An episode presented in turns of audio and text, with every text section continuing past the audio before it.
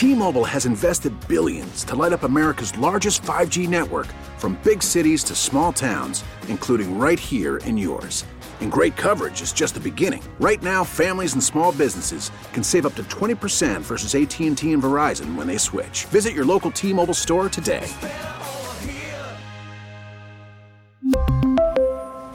Plan savings with 3 lines of T-Mobile Essentials versus comparable available plans. Plan features and taxes and fees may vary. We get it. Attention spans just aren't what they used to be. Heads in social media and eyes on Netflix. But what do people do with their ears? Well, for one, they're listening to audio. Americans spend 4.4 hours with audio every day. Oh, and you want the proof? Well, you just sat through this ad that's now approaching 30 seconds. What could you say to a potential customer in 30 seconds? Let Audacy put together a media plan tailor made for your unique marketing needs. Advertise with Audacy. Visit ads.audacy.com. It's the hard knock life for us. One of the most popular musicals of all time is back. See Annie, Broadway's favorite orphan, live on stage in an all new production, hailed by the Chicago Tribune as one of the best family musicals ever written. Annie is back to spread hope for all the hard knocks life throws your way. So clear away those sorrows and get your tickets to Annie today. Annie comes to the San Jose Center for the Performing Arts from January 10th through the 15th. Get tickets now at BroadwaySanJose.com. Real life is not a game. If you get behind the wheel intoxicated, you're gambling with your life and the lives of others. Play it safe and designate a sober driver. Learn more at chpddp.com. This message is brought to you by the California Highway Patrol. This is Reception Perception, the show. Now, James Cole and Matt Harmon. Okay, so now who are some guys that you think, all right, they're right on the cusp of that door, maybe potentially in 2023, cracking that door down and saying, nah, man, like here, let me in the club. Yeah, these are the guys that I think are ready to make up the back half of the top ten list. And let's just go one by one here, and we can you Okay. can decide whether you like it or not. I have five and a, I'll say five and a half names uh, for this one. So the first one here, and this is the guy that inspired uh, why I wanted to do this, because I think it's time we start to consider Amon-Ra St. Brown in this group of guys. Uh, the guys that are um, superstars. I think he's ready to enter that group for a couple of different reasons, James.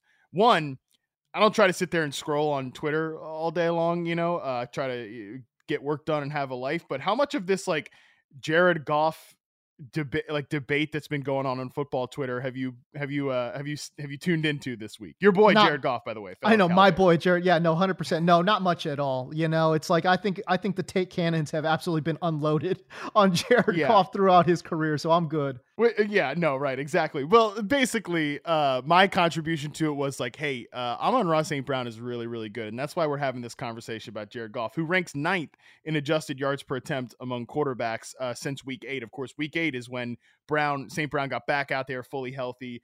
Um, yeah, it's like the Jared Goff thing, just real quick. People, it's like, I almost think that the fact that the Rams publicly dumped the shit out of Jared Goff so hard Yeah, like so they bad. they so bad Yeah. like they were so desperate to get rid of him you know this goofball john wolford that they're starting right now like sean mcvay wanted to start that guy in a playoff game over jared goff like for whatever reason they they soured on goff so hard so fast and then dumped him so you know unceremoniously i think it almost made people count goff's flaws against him twice it's like goff is an average starting nfl quarterback like the fact that he looks good in this ecosystem is not surprising people act like it's a big surprise but the Lions have a lot of things going for them. Got a good offensive line. I think Ben Johnson, by the way, hell of a play caller they got there. If you're a Lions fan, you got to start to feel like, oh no, is somebody going to come poach Ben Johnson, our offensive coordinator? And uh, then what are, what are we doing next year? And the biggest point though is like I think they have a legit superstar in Amon-Ra St. Brown as a as a as a as a number one slot type of receiver who. You know, I've been calling him Bud Light Cooper Kupp on reception perception since before he even got drafted by the Lions. That's right. And now I think he's just like he just kind of is Cooper Kupp basically when I'm watching him play right now. Yeah, really strong at the catch point. You talk about the strong hands, great route runner, obviously. I mean, and the things I'm saying, you could say the exact same things about Cooper Kupp. So, no, you're right. I think at this point now, um, with their development, uh, with where they're at, I think, yeah, you could absolutely say Amon-Ra St. Brown and Cooper Kupp are similar players. Um, 76 receptions for Amon-Ra St. Brown. That's eighth most in the NFL, 830 yards, six touchdowns. You know, I talk about the downfield stuff with Amon Ra, and he's another player that I, I'm really kind of like, can this guy ever really be considered a quote unquote superstar? Uh, he averages 10.9 yards per reception. And it's almost just kind of like you have to separate production from like wow factor. And when Totally, you say yeah. superstar, I think wow factor. Does he have wow factor? Um, maybe, maybe. I'm not saying he doesn't, but it's at least a question at this point. But if you were to ask like quarterbacks and play callers, like you know what's like a big wow to those guys is how awesome he is on like third down, you know? And and I'm telling you, like, you know, I just started a few a few games of him uh, for reception perception. I'll put him up in the in season tracker um, in the next couple days on the website. Um, just the results of those. You know, he was a guy that obviously I was really high on this year because of his ability to beat zone coverage and the way they used him off the line of scrimmage and, and just Right. how well that really lines up. Like when we see a slot receiver that's over 80% against zone coverage, like that's a green light for us here. Yep. Um, guys starting to beat man coverage a little bit too. Like guys starting to guys starting to be able to get it against man coverage on when he lines up outside. You know, he's starting to get it a little bit against press coverage as well. We're seeing that stuff from him this year to the point that, you know, if we're talking about a guy who's um, you know, upper 80s, mid 80s in terms of success rate versus zone, and then he's also sort of around that again, Cooper Kupp landmark where he's a maybe a 67 to, to 71% success rate versus man. And I might I might be being conservative about by that. Like by the end I'm talking about the end of year numbers, not the in season numbers. That's a guy that I think like, oh, that's a superstar player because then we're starting to get up to like really, really good players in the NFL, man. I think he he's just he- he's very Cooper Kupp cupish, but he also might be a little maybe more like Keenan Allenish too, uh, who you know Ooh, I Allen, like that. Um, I don't have Keenan Allen in my superstar club because he's been Nah. so banged up. Um, but you know, and, and by the way, DeAndre Hop- and yeah, yeah, him and DeAndre Hopkins were the two like veteran guys, like the lifetime achievement guys I thought about. And maybe, I mean, I might be disrespectful to not.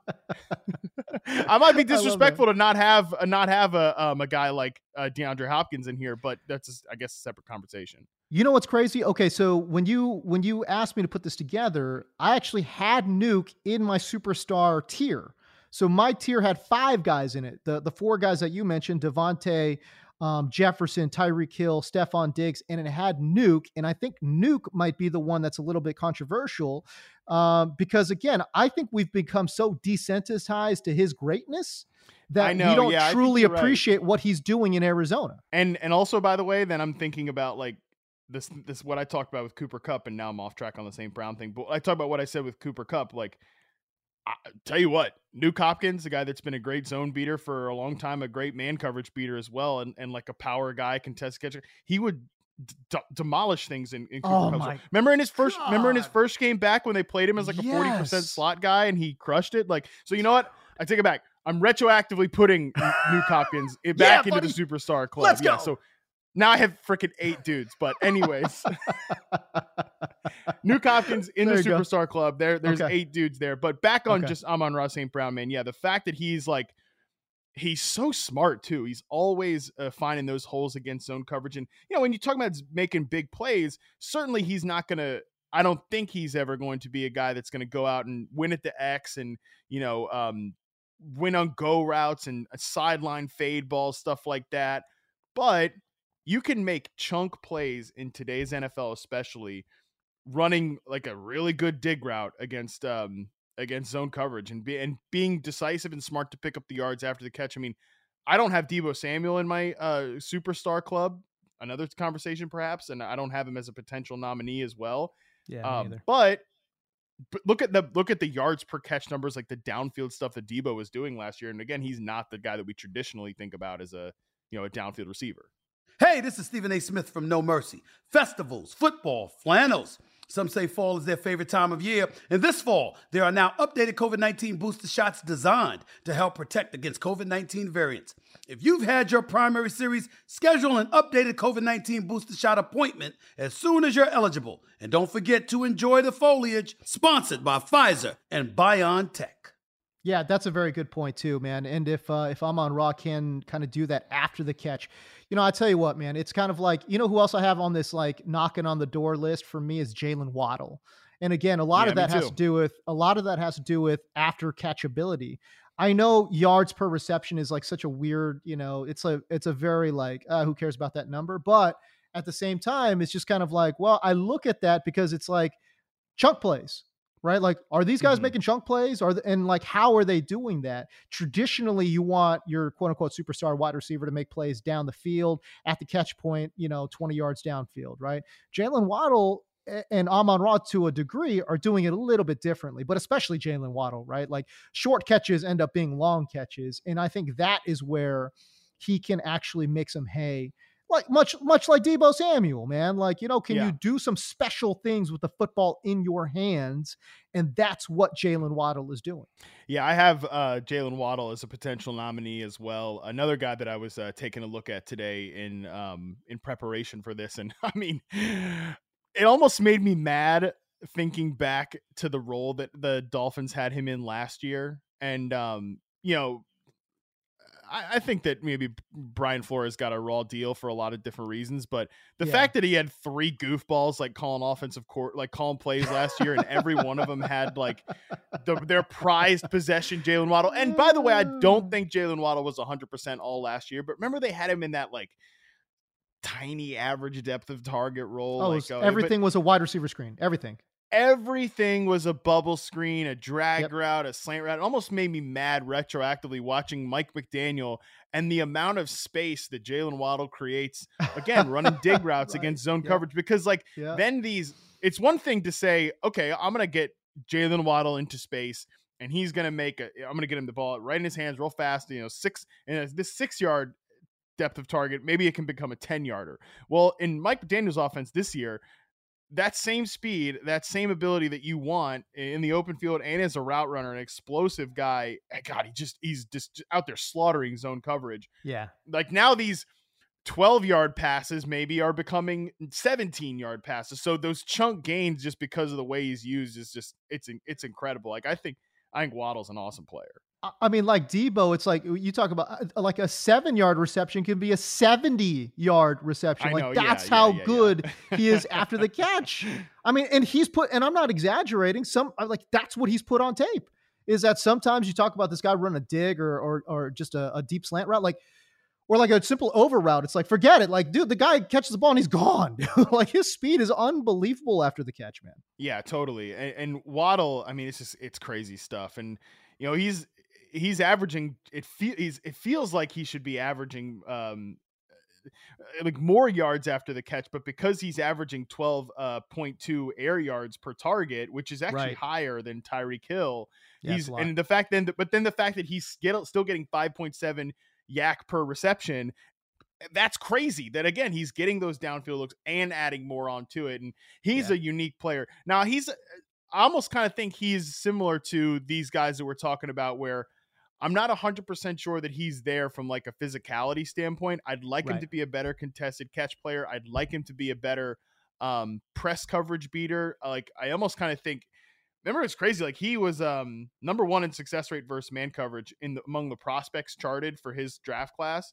Uh, but he was not he was like kind of subpar against press. I still think some of that stuff is is apparent for him and the only reason that I might say he's not my favorite nominee in terms of the guys I'm, I'm considering putting in the superstar club, but like you can't argue with how overwhelming his like his strengths are because what he's right. good at, it's like none of I mean, you ain't having um even like an Amon-Ra St. Brown type, but you're not having him do Jalen Waddle things. You're not having uh, you know, even some of these other guys. Like he's just a very, very unique player and almost like he had, like I talk about trump cards with wide receivers all the time. Like his speed, not from like a downfield go route perspective, even although he can obviously do that, but the speed to run those like intermediate over the middle routes and add on to it is it really is like a trump card, I think. Uh, yeah. So Jalen Waddle, um, charting from last year, seventy point one success rate. Uh, versus man coverage. That's, you know, again, that's kind of sort of average. And then, you know, success rate versus zone 77.9. But I would be surprised if you did your charting today and we didn't see those numbers move way up.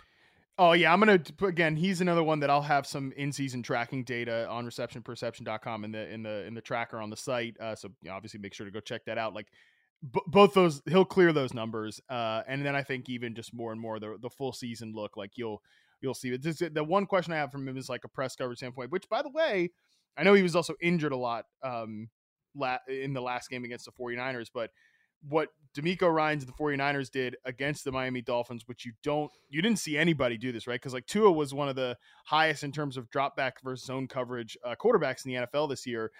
The 49ers, like, nah, we're, we're not going to sit back here and like be scared. We're going to come up and, and we're going to jam these guys. You know, Tyreek, Yeah. we're going to jam Tyreek, we're going to jam Jalen Waddle. And they had a lot of success doing it. Like, you're to, obviously, you're going to give up a play like they gave up to Tyreek, like where you're going to get roasted because uh, we're talking about two guys that one is a superstar and one is uh, knocking on the door to be a superstar. Like, you're going to get some embarrassing reps out there, but you will do enough to disrupt the timing and disrupt the play and disrupt Tua. Um, so and I think some of that, like if Jalen Waddle could continue to get better and then become like an elite coverage, el- elite or near elite press coverage beater, then he's definitely you know up there with like a Justin Jefferson uh, right now. I think. I mean, considering that game too, you, you got to keep in mind that Miami was down both starting tackles, right? And San Francisco's got one of the best defenses in the NFL. Their D line was just teeing off. And because they were down two tackles, I mean, yeah, you could jam them at the line. Why not? You know, because how much time, how much time is that offensive line with two backup tackles going to give you? Obviously, not very much. So, um, you know, it was a little bit of a, and that's been a big talking point on football Twitter too. Like, oh, did Tua get exposed? And like, listen, you're not going to find a bigger like you know Tua skeptic than me. But I mean, it's like I, even I wouldn't be like, oh, he got exposed. I just think it was No. they were down two tackles, and San Francisco's really good defensively. Um, I'm not saying Tua's the worst quarter starting quarterback in the NFL. I'm just saying he's an average dude, and any average quarterback with two tackles down facing the freaking Niners um, is not going to look great. You know what I'm saying? So, uh, and by the way, I think he ended up still almost having 300 yards and two touchdowns. So I mean, it's not like he was Yeah, he was awful. the you know? Yeah, it's just Yeah. the mistakes because he still wants to get rid of the ball so fast, like 2.4 time to throw uh, against the Right. 49ers. And um, it's just, it was a reminder of, of the weaknesses that are still in his game. And, and, Yeah. uh, you know, the, that you can, you can rattle him, right? Like, and it's, it's one thing to disrupt the, the, the receiver timing, but you can really disrupt the quarterback timing there. And again, though, to your point, it's not really you can't really say like oh this was the this is how you beat Tua because not everybody's gonna like okay yeah you can do it if you bring the 49ers defense to the table but they're the best defense in the NFL you're, you're not you're not doing that Right, exactly right. All right, uh, other wide receivers that you think are knocking on the door. We've got Amon-Ra St. Brown. We've got Jalen Waddle. Who else we got? yeah this one is I think the biggest layup and like if you're disagreeing with this you're uh not just talking to you James I'm mostly talking to the to the to the haters and losers out there if you disagree uh that CeeDee Lamb is uh, knocking at le- the very least knocking on the superstar list and I think he Yeah. should be on the superstar list like I think you're you're crazy this guy is so good